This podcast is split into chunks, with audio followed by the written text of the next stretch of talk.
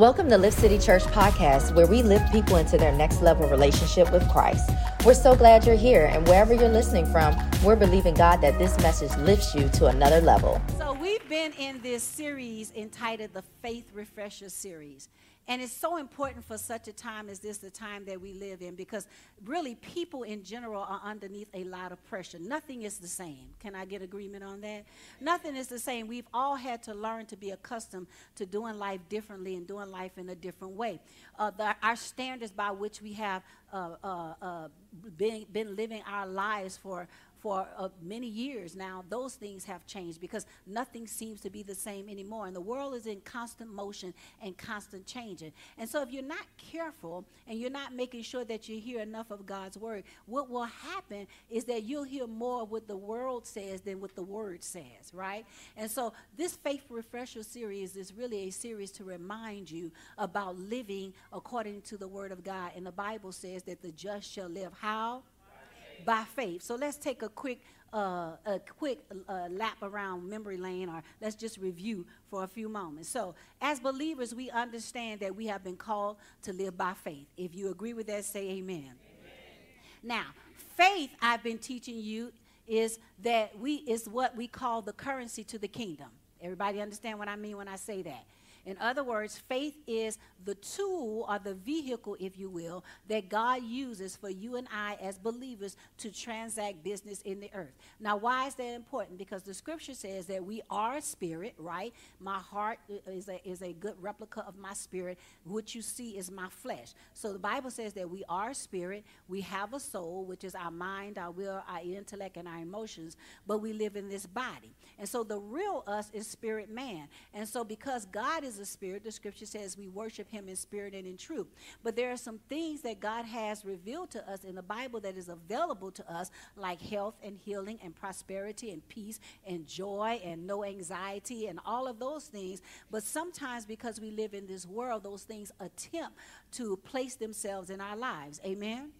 But the scripture says by faith, what we can do is we can transact business and bring the promises of God into manifestation in the world. So if I'm struggling or if I'm in lack, if I obey the principles of God's word, then by faith, what happens is God begins to deal in the spiritual realm with those things that are blocking what I should see in the natural realm, and God brings in prosperity to my life. So faith is the currency to the kingdom. Like if you go to Walmart and you buy a chicken, you need some what? Money, right? So if you need something from the kingdom of God, no matter what it is, you need what? Okay, y'all didn't get that. If you need something from the kingdom of God, no matter what it is, you need what? Faith. This is how we get it. So, faith, we understand, is the crux of our Christian faith. What do you mean by that, Pastor Tracy? What I mean by that is everything that you believe about God and His kingdom is by faith. From the moment you accept or receive Jesus Christ as your personal Lord and Savior, it is by faith. So, faith is the crux, the foundation of this faith of this uh, this Christianity that we believe in. It is by faith we do everything. Faith is the means by which we receive God's best for our lives. And so this refresher series is about how do I use my faith to receive God's best for my life. Now, anybody in here interested in God's best for their lives? Let me let me hear you clap if you're really interested in God's best for your life. So, as a child of God, I learned somewhere along my journey that really it is a disgrace or a slap in God's face for me to live below my kingdom principles or my kingdom privileges. It really is a slap in God's face. Now, why? Because as a child of God, my Father has said in His Word that He has given us a standard for which we should be living. Anytime I live beneath the standard, then I am doing a disservice to what my Father represents. Y'all with me? So, as a child, I grew up, when I was growing up, uh, my grandfather, my last, my maiden name is Pilat. My grandfather was what you would call a very proud type of man, and there was a lot of girls in our family. He would sit us down and he would say stuff to us like, You're a Pilat. And a Pilat means something. And a Pilat means you don't conduct yourself in certain ways. This is how you go in the community. This is how you speak. This is how you uh, this is how you uphold yourself in the community because who you are represents something. Well, let's move that over into the kingdom of God. That's the thing I begin to learn about God. As a child of God, who I am represents more than just myself. Because nobody wants Jesus if Jesus is broken down and torn up. You wouldn't serve, you wouldn't be in this church if it was broken down and torn up. You excited about coming here because you got a foyer you can come into and you can sit on nice leather couches. You be like, ooh, this is my church. We got coffee. You go in the bathroom. Taylor got it smelling all good. You know, you come in here, it's clean. They got lights, camera action. Pastor DJ spinning all over the stage, hopping up and down. You got pretty girls on the praise team. They looking good. They got their hair did and they smiling and everybody look good. If everybody, you wouldn't be in here. You here because you like what you see. Now, once you get past liking what you see, you're also here because of the word, right? But what drew you here was either somebody that represented Christ well, or you saw it online or something, but something triggered what you like to see and you want in your own life, which is what brought you here. Let's be real about it. And that's the truth. And so, how we represent God in the earth is very important. So, I ask you a question How many of y'all really want God's best for your lives? Yeah, I, I, I, how, how many of y'all you don't want to you don't want nothing missing, nothing lacking. Whatever God has for me, I want it. Now, why do I want it? I want it because I need God to use me as a distribution center in the earth.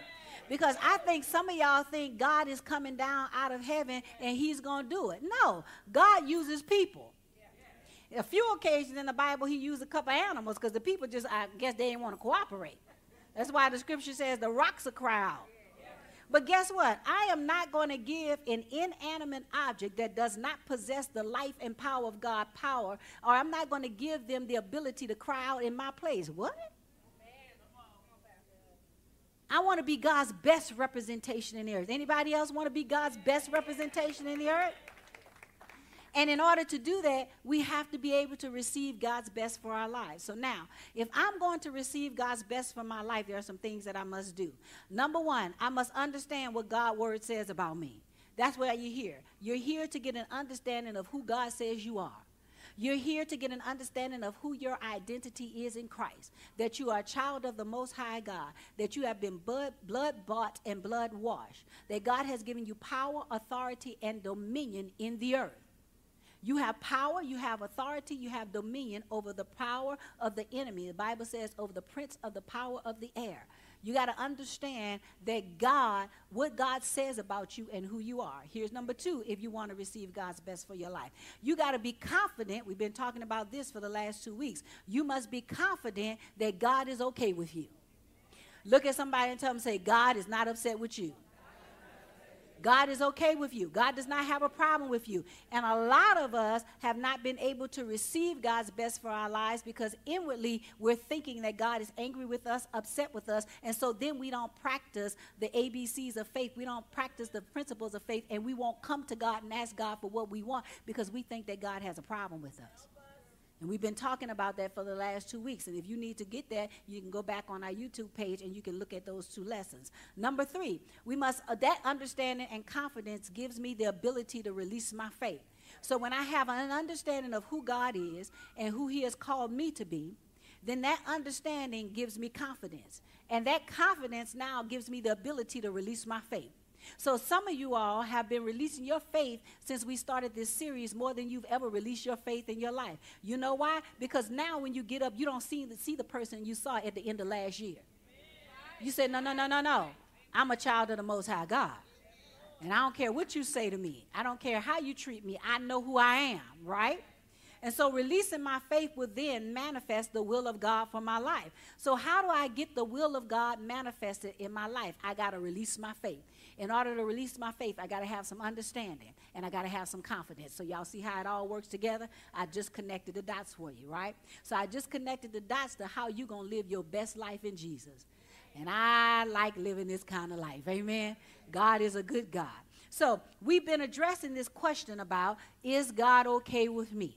Now, we know that God is absolutely, say, God is absolutely, unequivocally, without a doubt, okay with me. Come on, I need you to tell yourself again because we gotta we gotta push down all the bad thoughts and we gotta raise up what God says. All right, say God is absolutely, unequivocally okay with me. Why? Because the Bible says that we are hidden in Christ and Christ's sacrifice covers us. Now, that tells me if I am hidden with Christ and his sacrifice covers me, that God is okay with Jesus, right? Anybody think God got a problem with Jesus? Okay, I'm going this side. Anybody think God got a problem with Jesus? Do y'all think God got a problem with Jesus? What about over here? Does God have a problem with Jesus? God does not have a problem with Jesus, right? Point number one. Now, watch this, watch this. Everybody say, watch this, watch this, watch this, watch it, watch it now. Pay attention. God does not have a problem with Jesus. But the scripture says that I am hidden in Christ. So if I'm hidden in Christ and God does not have a problem with Jesus, aka Christ, then he cannot have a problem with me because I'm hidden in him. So that'll help you because what we begin to see is ourselves outside of Christ, especially when we mess up. But the Bible says that while you were yet a sinner, Christ died for you. While you were yet a sinner, that's why you cannot believe the falsity that I got to get myself together and then come to Christ. No, you don't need, you can't get yourself together, sis. You can't get yourself together, brother. You cannot get yourself together. That's the point of coming to Him because He will empower you to get yourself together. So you are to come exactly the way that you are. Come smoking, come drinking, come clubbing, come committing adultery, come exactly the way you are. Come, I know, I know that just burst up some of y'all religious beliefs. Come, come exactly the way that you are. That's Bible. I didn't say that was religion. I'm talking about what the Bible says, not what tradition or religion told you. You are supposed to come exactly the way that you are because what will happen is when you are taught the Word of God, the Word of God does the work and the Word of God cleans you up. That's why you'll never hear me stand up here and try to coerce and condemn people into submission and obedience of God's word. It will never work because you'll do that for a season, but you really don't know who you are. And because you don't know who you are, you'll never truly submit to God. But you'll submit to what a man or a woman told you until that man or woman cease to exist in your life and then you go back and do what you want to do. Because you didn't make him Lord. So if I teach you to make Jesus Lord and master of your life, and I teach you the word of God, the word will work. Anybody witness that the word works?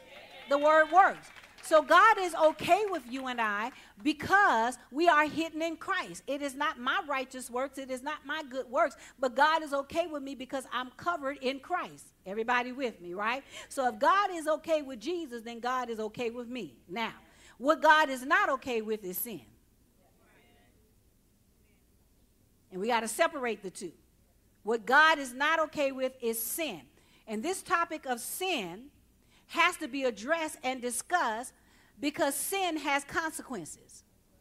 And I know because we live in this cancel culture, the church and pastors and ministers and leaders, we are all tempted because we don't want to be canceled. We are all tempted to somehow whitewash the truth and not tell you the truth about sin, but I got to tell you about sin.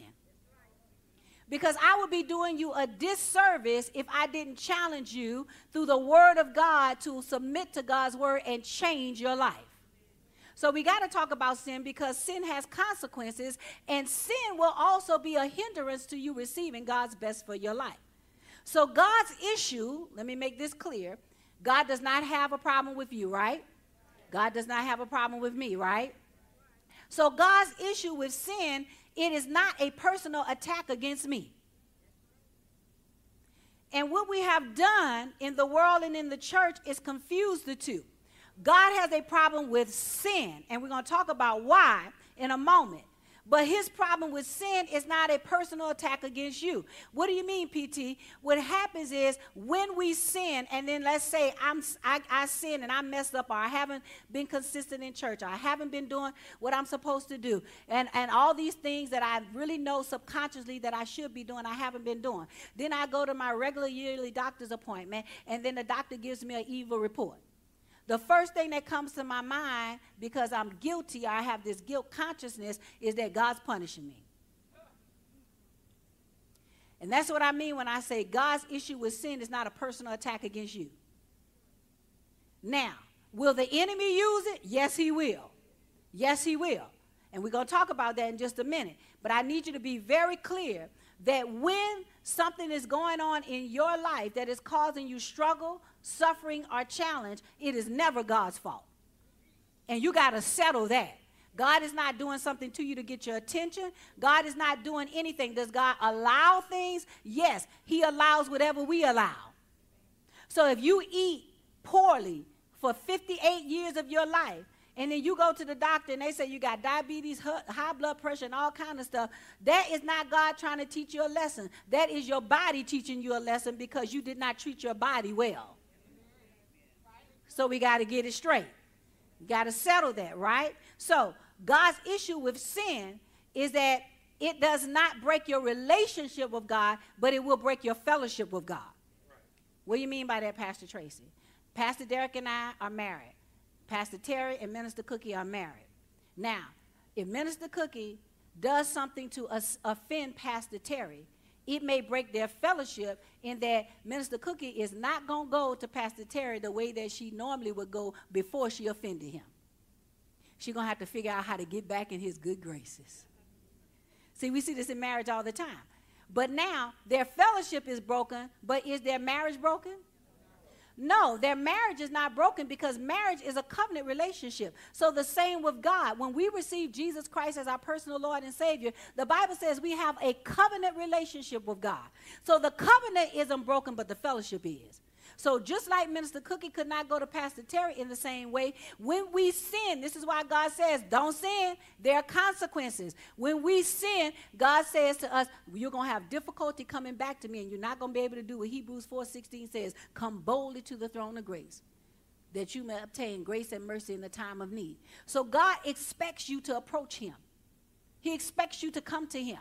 But when you sin, you remove your ability to come to him in confidence. So that will help you to understand why sin, number one, is a problem. Number two, sin strips you of your confidence in approaching God. I just said that. It is also a hindrance to you receiving God's best for your life. So you don't want to sin because sin is a blessing blocker. And I don't need anything blocking my blessing. Amen? So the church, in its effort to get people to quote unquote live right, because that's what we do in the church. We need you to live right, right?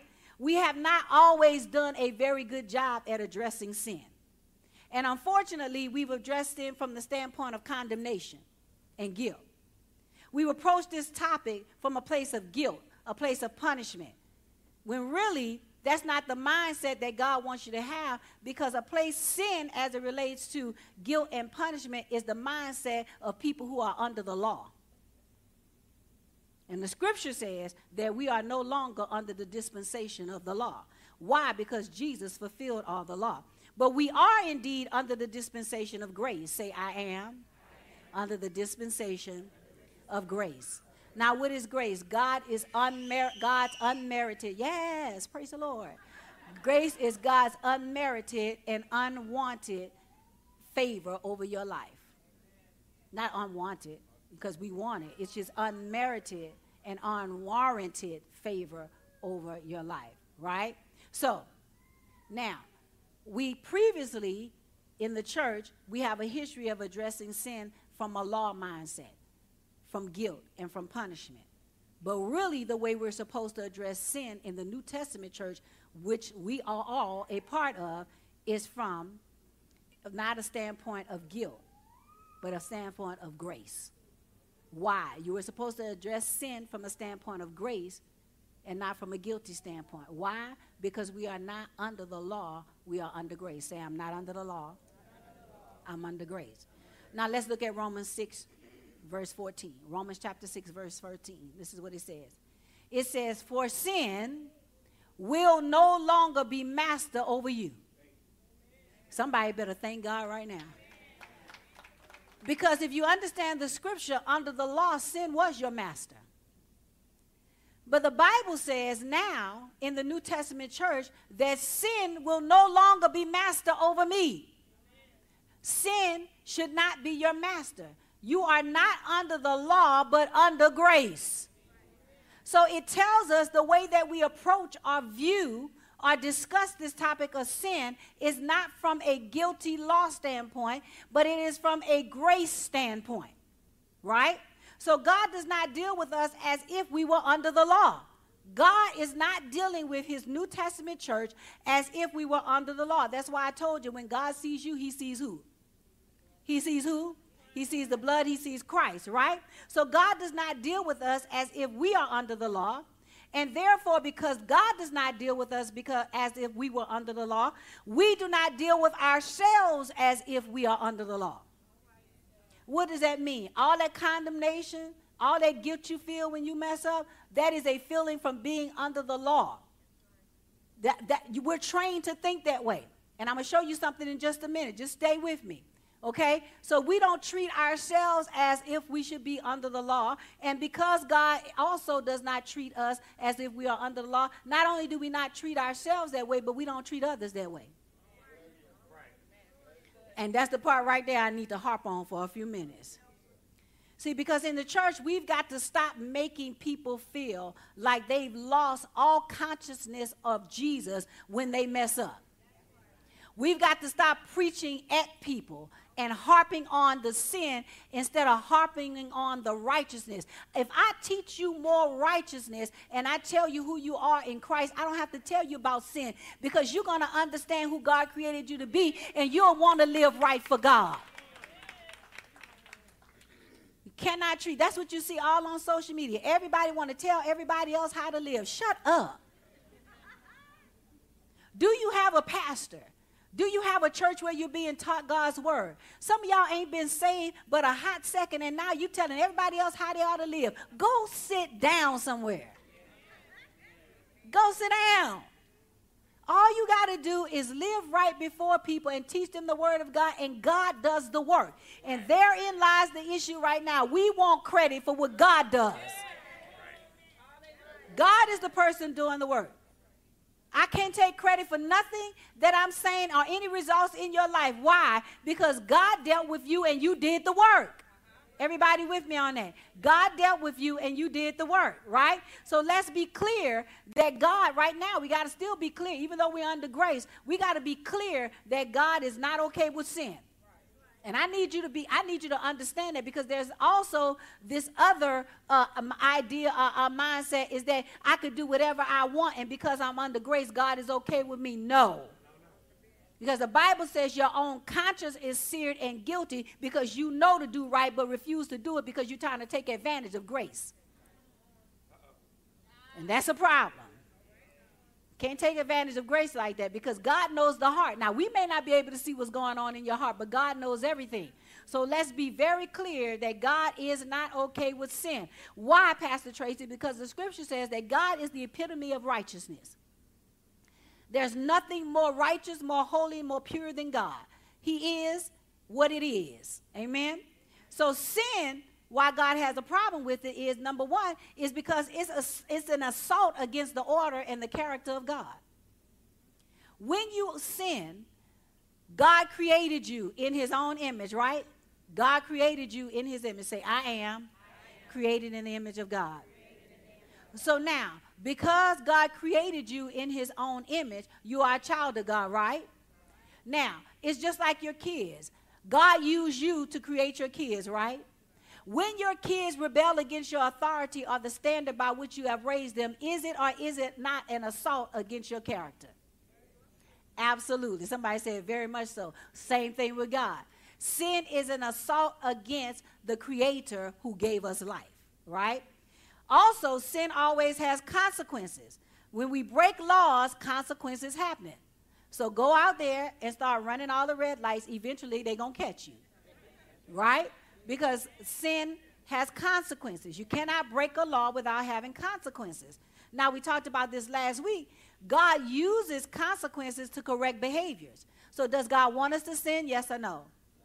Right. He does not want us to sin. But when we sin, will God forgive us? Yes. The Bible says all we have to do is confess it, right? So he, he, he, all, he, what he does is there are consequences, but he doesn't condemn us. And that's the difference. So sin always have consequences. So I don't want to sin because I don't want the consequences. First of all, I don't want to sin because I don't want to have to deal with trying to figure out my way how to get back in God's good graces. Because that's the way your mind thinks. I don't want to sin because I don't want to be an assault against the God who gave me life, who sustains me and take care of me. I, I don't want to sin because I understand that God loves me. I want to make sure that I'm the best example. I want to be a good daughter. Amen? I want to be a good daughter. But God, if we happen to mess up, God will allow us to have consequences because when you break the law, there are consequences. Now, Hebrews chapter 12, verse 6. Look at what it says. It says, For the Lord disciplines the one whom he loves, and he punishes every son whom he receives and welcome to his heart. Now, what did you hear when you heard that word punishment? Beating, negativity, that's what, but you got to understand what the scripture means. This is why you got to study, be a student of God's word.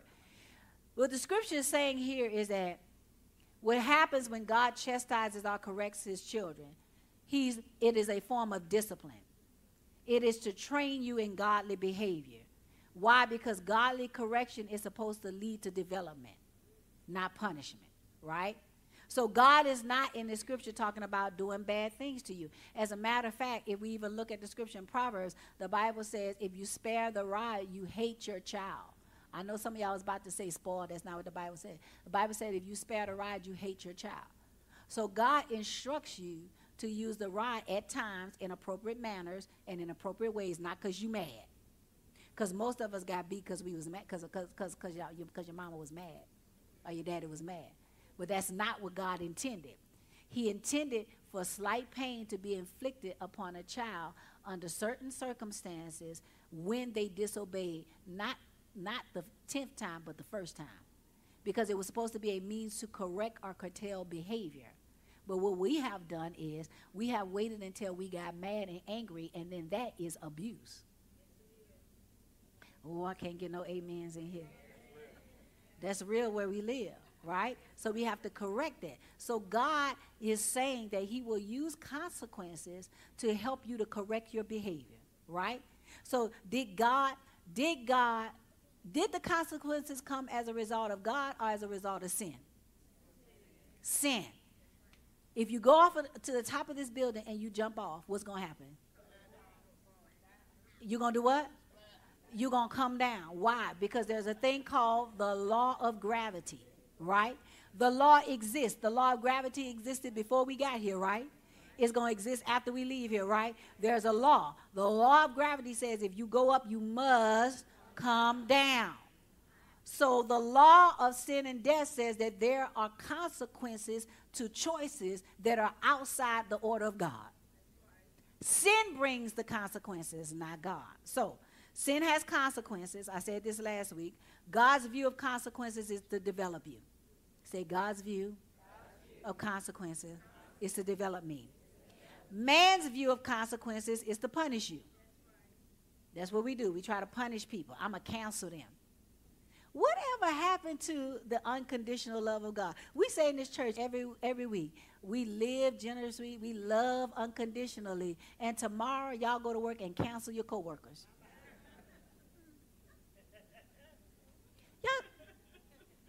But we supposed to be, it's supposed to be the agape love of God. Because man's view of consequences is when somebody does something to us, we punish them. How do we punish? We cancel. And God tells us one of the fruit of the Spirit is that we are long suffering with people. Boy, don't it, it be so quiet in the church when you got to talk about sin. Be so quiet in the church. Satan's use of consequences is to destroy you. And this is why you don't want to sin because Satan will use that to destroy you. He don't care nothing about you. he will try to kill you, destroy you. That's why Jesus said he comes to steal from you, steal the life that God has for you, kill you, and then destroy everything about you. Satan does not want you to have a legacy in the earth of godliness and righteousness. He does not. He wants to destroy you because he himself will be destroyed at the end of all things. He wants you to go down with him. You ever been in a circle with people you could just tell they want you to go down with them? Okay, I need you to put Satan in that circle, and I didn't need you to identify that and get out of that circle. Because the circle of sin will ultimately destroy you. So today, that was just my introduction. So today, in the next few minutes, in the 10 minutes I have remaining, I want to talk about sin because and what this looks like in everyday life because it will absolutely, without a doubt, it'll stop you and it'll block you from receiving God's best for your life. Now, Romans chapter 6, verse 14. I'm going to repeat this again because as believers, a lot of times we don't realize this. Sin no longer has rulership or mastership over us. I don't want to ever hear you say again, I can't help myself. you can most definitely help yourself. Because the Bible says that God has given you power on the inside of you. And you got to tap into the tap tap t- tap into that power. Tap into the power that already exists on the inside of you. I don't want to ever hear you say that's just the way that I am. No, change the way that you are. Cuz you have the power. That's just how I think. Change the way you think. That's just how I do things. No, that's your comfort zone. Change the way, get out of your comfort zone and change the way that you do things. Because sin has no rulership or mastership on you over you. Do you all believe that? You are not under the law, you are under the grace. So, what is this law that Paul speaks of? In Exodus, God began the revelation uh, for the law of Israel with what we call the Ten Commandments or the Ten Principles. And basically, those 10 commandments are 10 principles. What it did was it summarized the way in which you and I should live in the earth. In other words, how should we as people deal with God? How we deal with our families and how we deal with our fellow man. That's what that's the three categories that the Ten Commandments are broken up in, into. You're gonna have to go back and read it yourself. I don't have time to go there today, right? Then immediately after God gave the Ten Commandments, he started revealing a whole series of laws and commandments that we now refer to as the Mosaic Law.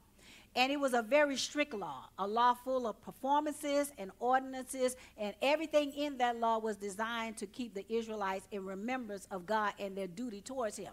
So, the law that God gave Moses, the Mosaic Law, and all of these rules, it was giving uh, with a. And the point was that it wanted, God was trying to keep the children of Israel in the mindset of how they should serve him and what was their duty towards God. What should their disposition remain towards God? Now you got to remember, you got to remember that the reason why this is important because God had just brought them out of Egypt, right? And they had to be reminded of who they were because they were in bondage. And in bondage, their brains had been washed. So God had to set some rules so that they would it would be revealed to them how they should serve the true and living God, right? So in Galatians it says that the law of Moses was given as a schoolmaster. Why? To bring Israel to Christ. Because remember, they were in a in an environment that was dominated with false gods. And so now they're coming out of Egypt, out of bondage, into freedom, and now God got to get their mind right.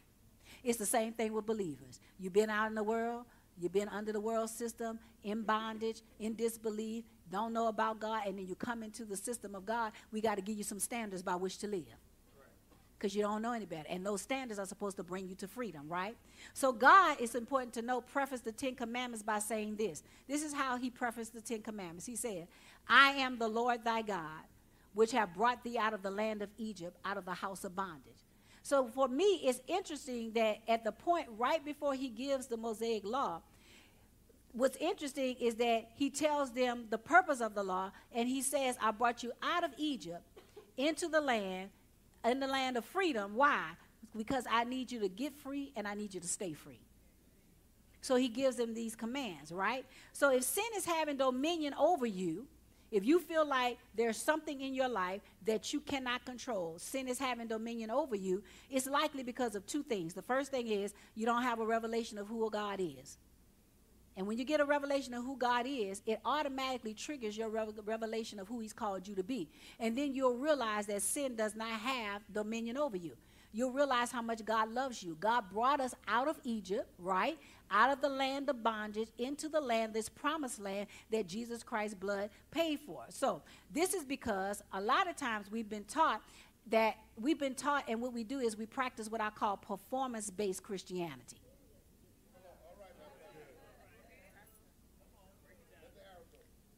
Yeah, it's performance based Christianity as opposed to faith based Christianity. Now, let's talk a few minutes. I got six minutes. Six minutes, Dougie Fresh and yawn. performance based Christianity versus faith based Christianity. So, in performance based Christianity, you are sin conscious because you're always trying to keep the rules. You're trying to keep the law. That's a law mindset. You got to keep the rules. You can't wear this. You can't put on this. You got to do this. All of these things that you got to do or you should not do in order to be saved. When salvation, according to the scripture, is based on faith alone in Jesus Christ. That's it. God don't care how long or short your skirt is. He don't care how long or short your sleeves are. He don't care whether you got makeup on or you don't. With some of this other stuff, these other rules that we impose, he don't care if you go to church 10 times a week.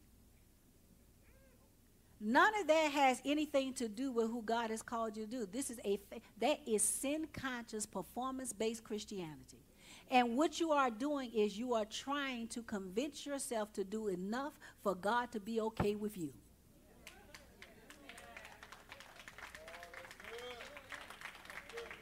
And I cringe when I hear believers been saved 5, 10, 15, 20 years, and you ask them a question, and their response is, Well, I'm trying to make it to heaven. What you mean you tried? You made it.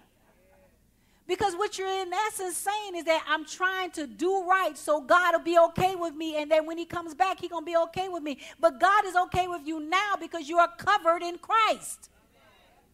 And this stuff is very subliminal, but it will hijack your life as a Christian. And we've got to stop operating in performance based Christianity and get a revelation of faith based Christianity. Because performance based Christianity, you are constantly sin conscious. But in faith based Christianity, you are faith conscious, you are grace conscious. You understand, I've been given a grace and I'm going to tap into the grace that I've been given to live how God has called me to live. For example, when you mess up, the first thing you think when you betray, until you train yourself to think differently about who you are and who God is and stop performance based Christianity, when you mess up, the first thing that you think when you mess up is guilt and punishment. How many y'all going to be honest in church? As a Christian, if I mess up, God has already made a way for my mess ups. And I know that way exists. But when I mess up, I think guilt and punishment as opposed to grace and, and forgiveness. And under faith based, grace based Christianity, when you retrained yourself to think like God thinks about you, when you mess up, the first thing you're going to say is, Father, I thank you that you've already covered me under the blood. I repent and I turn. God, I may not have known this was the right path to go down, but I know you're okay with me and you made a path clear for me. I repent and I turn. And Father, I thank you for your forgiveness. That should be your knee jerk reaction, not, oh God, I feel so bad. It's a difference. Number two, performance based Christianity, you are always trying to be good enough. In faith based Christianity, you receive that Christ has already made you good enough. In other words, in performance based Christianity, you're always trying to arrive. You live your entire Christian life trying to arrive because you don't know that you have already arrived. Let me show you in the word. 2 Corinthians 5:17. Say, I have arrived already. 2 Corinthians 5:17. Check this out. If any man be in Christ. He is, is, current, present tense. I don't have to arrive, I'm already arrived. He is a new creation. All things are passed away. Behold, all things are become new. Go to Ephesians 2 and 6. Say, I have arrived. Now, you may not have arrived in your behaviors, but as far as God is concerned about your relationship with Him, if you receive Jesus Christ as personal Lord and Savior, you have arrived. T- shake your shoulders back, say, I have arrived. So you got to get some boldness and some confidence on you. That's what Paul said. Paul said, I boast in the Lord. You got to carry Christ like you ought to want the God that I serve. I know, I don't care if you mess up, repent. And then, like Paul said, who y'all talking to? When they tried to accuse him, Paul said, who, who? I don't know that person. Because Paul had a revelation. If any man be in Christ, he is right now a new creation. You're not trying to get anywhere. You have arrived. Ephesians 2 and 6. He has also raised us up with him and seated us with him in heavenly places in Christ. You've been seated in heavenly places with Christ. Where else you think you're going to get? Is there any other place for you to go? Is there any other place for you to arrive? You have already been seated in heavenly places with Christ. I keep saying it because I need y'all to raise your elevation. Some of y'all thinking here, you got to think there. You've been seated in heavenly places with Christ. Number three, performance based Christianity, you try to keep the law. And faith based Christianity, you just live like Christ. Seeing there's a difference as a person who understands faith based Christianity, I don't have to keep the law. I just got to model my life after Christ. What did Christ do? He loved people. What did Christ do? He served people. What did Christ do? He said, I only do what my Father tells me to do. I mean, that's just three. I think I can handle those three. I can just start with just that. All you got to do is just live like Christ. Why? Because when you live like Christ, the scripture says you've already kept the law because he's fulfilled every requirement of the law then you begin to understand that sin has no hold on you. So, performance based Christianity focuses on the law of God, but faith based Christianity focuses on the love of God. The love of God. Romans 8 and 2, we're going to close right here. Romans 8 and 2. He says, For the law of the Spirit of life in who?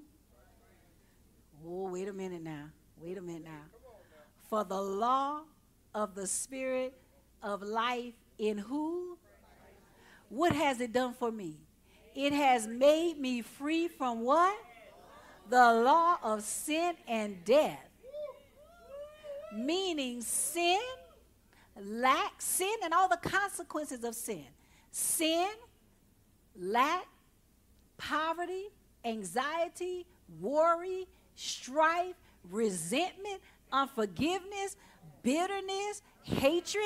I have been free I, for the law of the Spirit, grief, for the law of the Spirit of life in Christ Jesus had made me free from grief, free from anxiety, free from depression, free from lying, free from cursing, free from fornication, free from adultery, free from homosexuality, free from all of this. He made me free. You are not held in bondage to anything that does not line up with the Word of God. And I don't care where you are or what's going on in your life. Don't you, you better hear from your pastor today. I don't care what's going on in your life where you feel like it's not right. Because let me tell you something. Everybody know when they in something that's not right. Everybody know because your conscience, the Bible will tell you. You've been made free from these things. And I don't care what you're in. Do not stop coming to church. I don't care if you're committing adultery and I talk about adultery and you might not like it. You may get mad. I don't get mad and keep coming to church. You sleeping around committing fornication and you don't like that I talk about fornication and that you should not be having sex outside of marriage, get mad and keep coming to church. Guess what? I don't know what you're doing and neither do I care. All I need you to do is keep showing up and hear God's word because God will deal with you, not me. You can't, listen, you cannot run from God. You cannot hide from God. So since you found a good church, you might as well keep on coming. I, you, I would be doing you a disservice if I did not highlight certain things and tell you about certain things. You don't want somebody to tattoo you and make you, make you think everything is all right and all good all the time. Why? Because sin has consequences. And I don't care if I am the last pastor standing, I'm going to tell you what the word of God says because I love you enough that I will tell you that you got to come out of some stuff. I got to tell you because I ain't paying this mandy-pandy Christianity where don't nobody want to say the truth. No, nobody want to talk about sin because we think people are to get offended. Well, you just get unoffended. Get unoffended and get free. Get unoffended and get free. I have to tell you the truth because the day and the age that we're living in, the devil don't care about your tata. He's not going to pacify you. He's going to come for you. And I'm trying to tell you, don't give him any place. Don't give him a rock. Don't give him nothing. When you keep giving some devil, the devil something, he going to keep using it against you. You want a pastor that's going to tell you the truth of what God's word says. And I am committed to telling you the truth.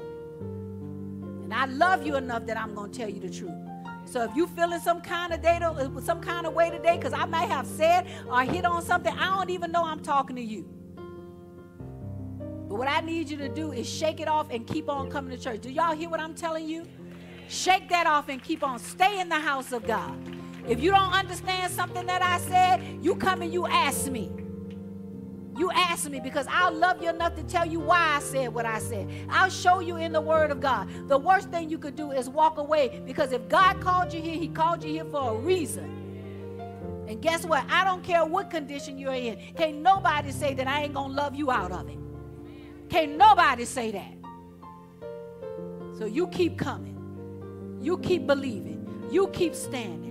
You don't worry about what other people say. You it's between you and God. Because what I found out what the church tries to do, they try to tell people that if they, if it's visible that you're in a certain lifestyle, the church will try to make you feel like you're not fit for the kingdom. You're fit for the kingdom because Christ died for you. The church did not die for you. So don't you let people make you feel like you're not fit for the kingdom. And I bet not hear nobody around here judging or saying nothing to nobody. Leave people alone. Leave them alone. This is why we can't get half of this generation in the church now because they think we judgmental and they think we're going to talk about them, but not in this house. But we're going to talk about the word and not just some of the word. We're going to talk about all of the word. Amen. Do you receive the word today? I love y'all today. Can y'all help me stand and worship God for the word? Anybody been set free today? Anybody receive the word today? You are not in a performance based relationship with God. You are in a faith based relationship with God. Where grace has been given to you to live out the best life that God has from you, for you. The best life that God has for you. Come on, let's worship to God, God for a few. You have won the victory. Come on, can we sing it together? Hallelujah.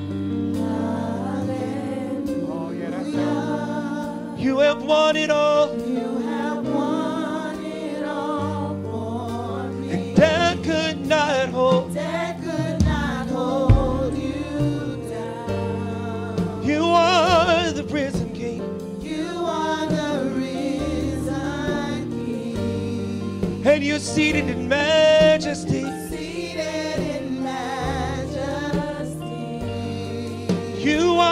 Are the risen King.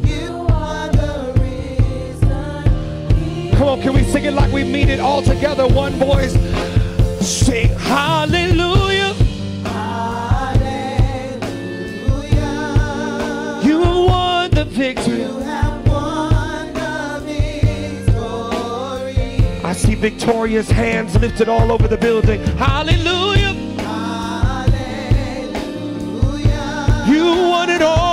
All for me. could not hold you. Death not hold you. You are the risen King. You are the risen King. Seated in majesty. You are the risen King.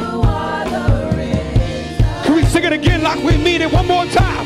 Sing, death could not hold you.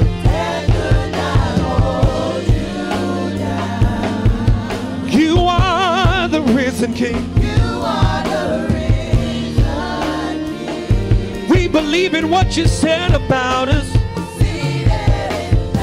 And you're seated in majesty. Yeah.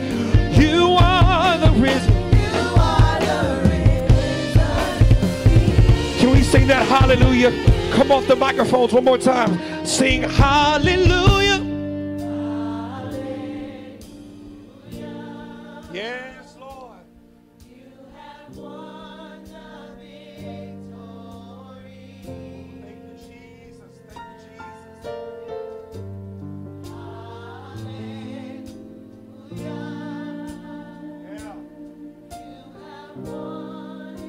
Come on, make this confession over yourself. Say, Death could not hold you. Oh, yeah, I hear it getting on the inside right now. You are? You are Lifted, seated in majesty. seated in majesty. Last time, you are the risen king. Now, can we worship the risen King together? Come on, lift up whatever you feel like worshiping. Shout, clap, do what you feel like doing. Rejoice if you know you have the victory. Because hallelujah does not just mean he is the highest praise, it's a command to give high praise. So come on, hallelujah in the building. That's a command to give high praise. Hallelujah in the building. Give him your highest praise. Hallelujah, hallelujah, hallelujah, hallelujah. Glory to God. Come on, I think this is a good time that if you don't know Jesus, this is the perfect time, whether you're online or in the building, this is the perfect time for you to receive Jesus as your personal Lord and Savior. He is the risen King. And guess what? He's not just seated in majesty, but we read that scripture today. I need no one walking or talking unless you've been authorized to do so. Because by walking and talking, you distract people who God is dealing with their heart. And we don't want to be a hindrance for anybody receiving the best and the greatest gift that they could ever receive in Jesus' name. So the Bible says that you can be seated in heavenly places with Christ as a child of God. And I don't know where you are in this building, but if you found yourself here today and you say, Pastor Tracy, listen, I need a relationship with God, or I need to rededicate or renew my relationship with God. While heads are bowed, eyes are closed, believers are praying. Whether you're online or in this building, I need online believers praying for the online audience. You'll say, Pastor Tracy, please pray with me and pray for me. If that's you, I want you to just gently raise your hand. I just need to raise you to raise your hand as a point of contact. Thank you so much. I see your hands. You may put your hands down now, just as a point of contact. Just as a point of contact. I want you to raise your hand. If you haven't done so, raise it. I want to pray with you to make sure that all of your spiritual needs are met before you leave this place today. The spiritual needs are the most important thing right now. Need to make sure that your spiritual needs are met. Now, whether online or in this building, I'm going to ask you just to close your eyes, to bow your head as a sign of your submission to God. And then I want everyone in the house and online to repeat this prayer after me. Say, Father, I confess that I'm a sinner in need of your saving grace. I confess with my mouth and I believe in my heart the Lord Jesus Christ that you raised him from the dead. This same Jesus, I do right now accept into my heart to be both my Lord and to be my Savior. Say it loud and say it proud. Say, Thank you, Father, Thank you, Father. for saving me. Come on, will you help me to thank God and celebrate all of those who have received? They're going to put a number on the screen. Type the words connect me, all one word to the number on the screen, whether in the building or online. We want to make sure that we give you some next steps about receiving Jesus Christ as your personal Lord and Savior or rededicating your life.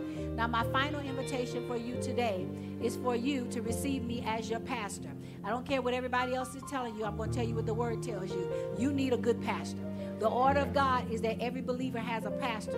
The Bible says that God Himself sets members in the body of Christ. You're not here because you chose to be here, you're here because God directed you here. And so God may be speaking to you this morning for you to receive me as your pastor. All over this building, I know that there are people in here that God has already told you that I should be your pastor. God directed you here. And so I need you to take a big, bold step of faith. I need you to step out of the audience. I need you to step right up here, and I need you to receive me. I need you to do it now in Jesus' name. Do it now in Jesus' name, wherever you are. Move out of your seat in the name of Jesus. Obey the Spirit of God. Obey the Spirit of God.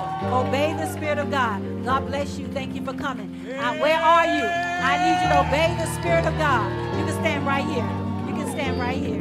You can face me. I love your shoes. Stand right here. Obey the Spirit of God. God bless you. God bless you. Thank you for coming. God bless you. God bless you. Come on, obey the Spirit of God. Obey the Spirit of God. Come now in Jesus' name. God bless you. Thank you for receiving me. God bless you, young man. God bless you. God bless you. I see you again. God bless you. God bless you. If you're coming, I need you to come now. See, this is the come on now. If you're coming, come now. Obey God. Here's your first step in obeying God. If you're online and you want to receive me as your pastor, you type the words connect me, all one word, to the number that's on your screen. Obey God and come on now in the name of Jesus. God bless you. Thank you for coming. God bless you. Now, when people come, whether you're online or in the building, amen. Let's celebrate. Somebody else is coming. God bless you. God bless you. God bless you. Thank you for coming. She's with this young lady right here. God bless you. Thank you for coming. God bless you. God bless you. Anybody else? Oh, come on. Don't we ain't trying to stay all day. Y'all come on. It's a beautiful day. Y'all going to eat some crawfish in the park. I already know. It's a beautiful day. All right. Will you help me to thank God for all the person in person and online? Glory to God. Now, when you come, I only give one instruction. And most of the people in this audience, there's only one thing I ask you to do. And the one thing I ask you to do is to be consistent because you are the master of your own relationship with God. Y'all hear me? All I need you to do is be consistent. And if you're consistent and you apply the word to your life, then everything you need will change. Amen. I am honored. Pastor Derek and I, we are honored that you will receive us as your pastors. We are honored because this is an honor and a privilege. And what I can promise you is that I will love you unconditionally. I'm not perfect, but I definitely will love you unconditionally and I will teach you God's word. And I am open. So if you ever don't understand or disagree with something I say, just ask me about it in love. The Bible says we ought to be able to converse on the word. Let's be real Christians. Instead of shutting each other up, shutting each other down, throwing each other away, can we just be real Christians and just really love everybody like we're supposed to love everybody? Amen. Thank you for joining us today. We'd love to connect with you. To connect and find out more about Lift City Church, text Connect Me, all one word, to 337 227 9820 or visit us at liftcitychurch.org.